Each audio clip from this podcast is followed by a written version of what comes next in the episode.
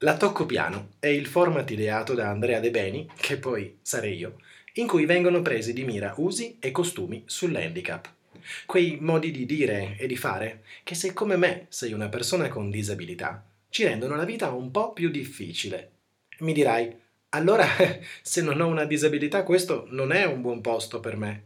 Eh no, anzi, questo podcast è proprio per te. Sì, perché sei proprio tu che puoi creare un mondo più accogliente, equo, inclusivo.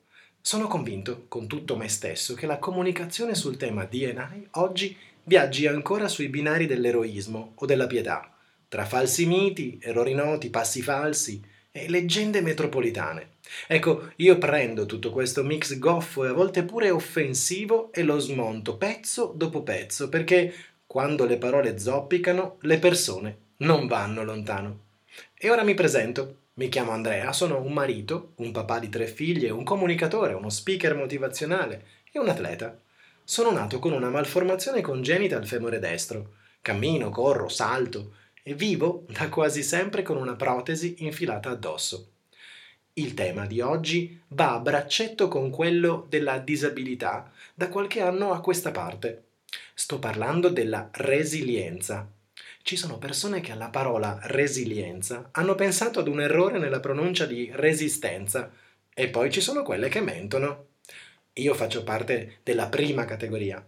Quando ho capito che no, non era un errore, che la parola era proprio resilienza, ne ho, ne abbiamo, assaporato il significato e ce la siamo fatta un po' nostra.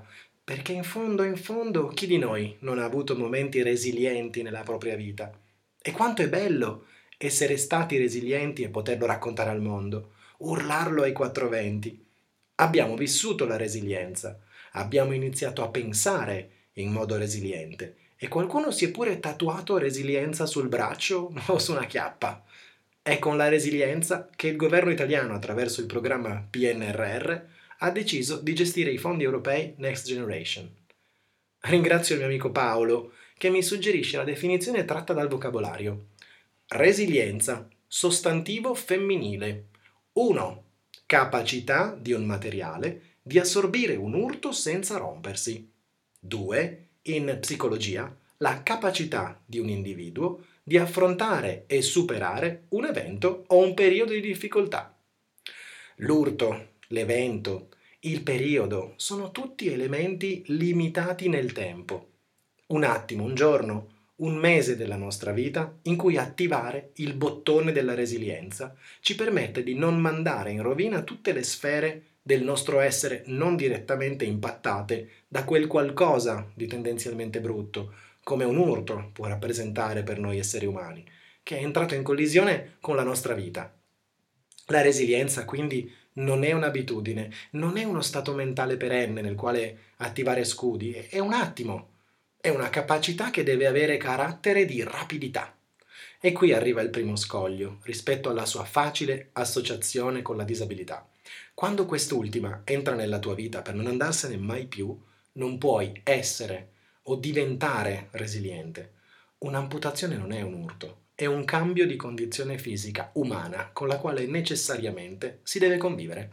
La resilienza, quindi, non è la risposta.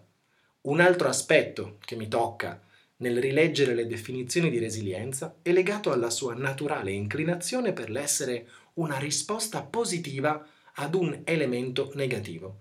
L'urto, il periodo di difficoltà sono per definizione dei momenti negativi, degli intralci nel nostro percorso, delle scosse di terremoto, delle piccole o grandi catastrofi. Insomma, la resilienza arriva quando nella nostra vita c'è un problema. E allora che faccio? Assorbisco l'urto e vado avanti, cercando di tenere in piedi quel che di buono la mia vita mi sta dando. E quando invece mi accade una cosa meravigliosa all'interno di un periodo pessimo, sto vivendo una vita orribile e un bel giorno ecco che sulla mia strada compare magicamente un qualcosa di buono. Lì forse è meglio non essere troppo resilienti, ma l'esatto opposto. Cogliere l'elemento di novità come una grande occasione, un dono, e valutare se forse, forse, vale la pena cambiare. Quindi si parla di resistenza solo ad una via, solo quando hai qualche sfiga, insomma. E la resilienza ben si presta come risposta alla narrazione del poverino, tanto cara alla tematica della disabilità. Pensate a quanto ci abbiamo lavorato sopra, anche con la lingua italiana in aiuto. Costretto in carrozzina. E poi ci credo, anche appena vediamo uno spiraglio di positività ci buttiamo dentro anima e cuore. Ma il tema è togliere quel costretto, non rispondere allo stesso. Resilienza deriva dal latino resiliens, che letteralmente significa rimbalzare, ma anche tornare indietro, o rinviare, desistere.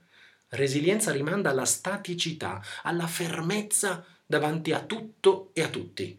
È il contrario dell'essere fragili, il contrario dell'essere vulnerabili, che credo possa appartenere molto di più all'animo umano.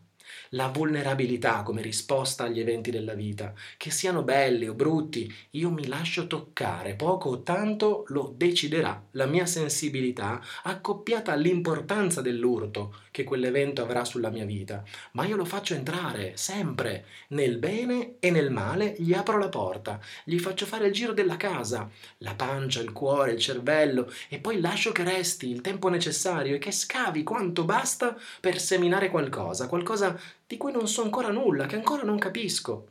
La vulnerabilità è la colla dorata del Kintsugi, l'arte giapponese in cui un duro vaso di ceramica ridotto in mille pezzi viene riassemblato e grazie proprio alla colla dorata diventa più resistente di com'era al principio, quando appunto era un pezzo unico, apparentemente rigido, ma realmente molto più fragile. Quando entro nelle scuole chiudo i miei interventi mostrando l'immagine di una grossa pietra. L'avere una disabilità motoria porta spesso le persone, a maggior ragione i più piccoli, a sentirmi dire «Andrea, sei una roccia!».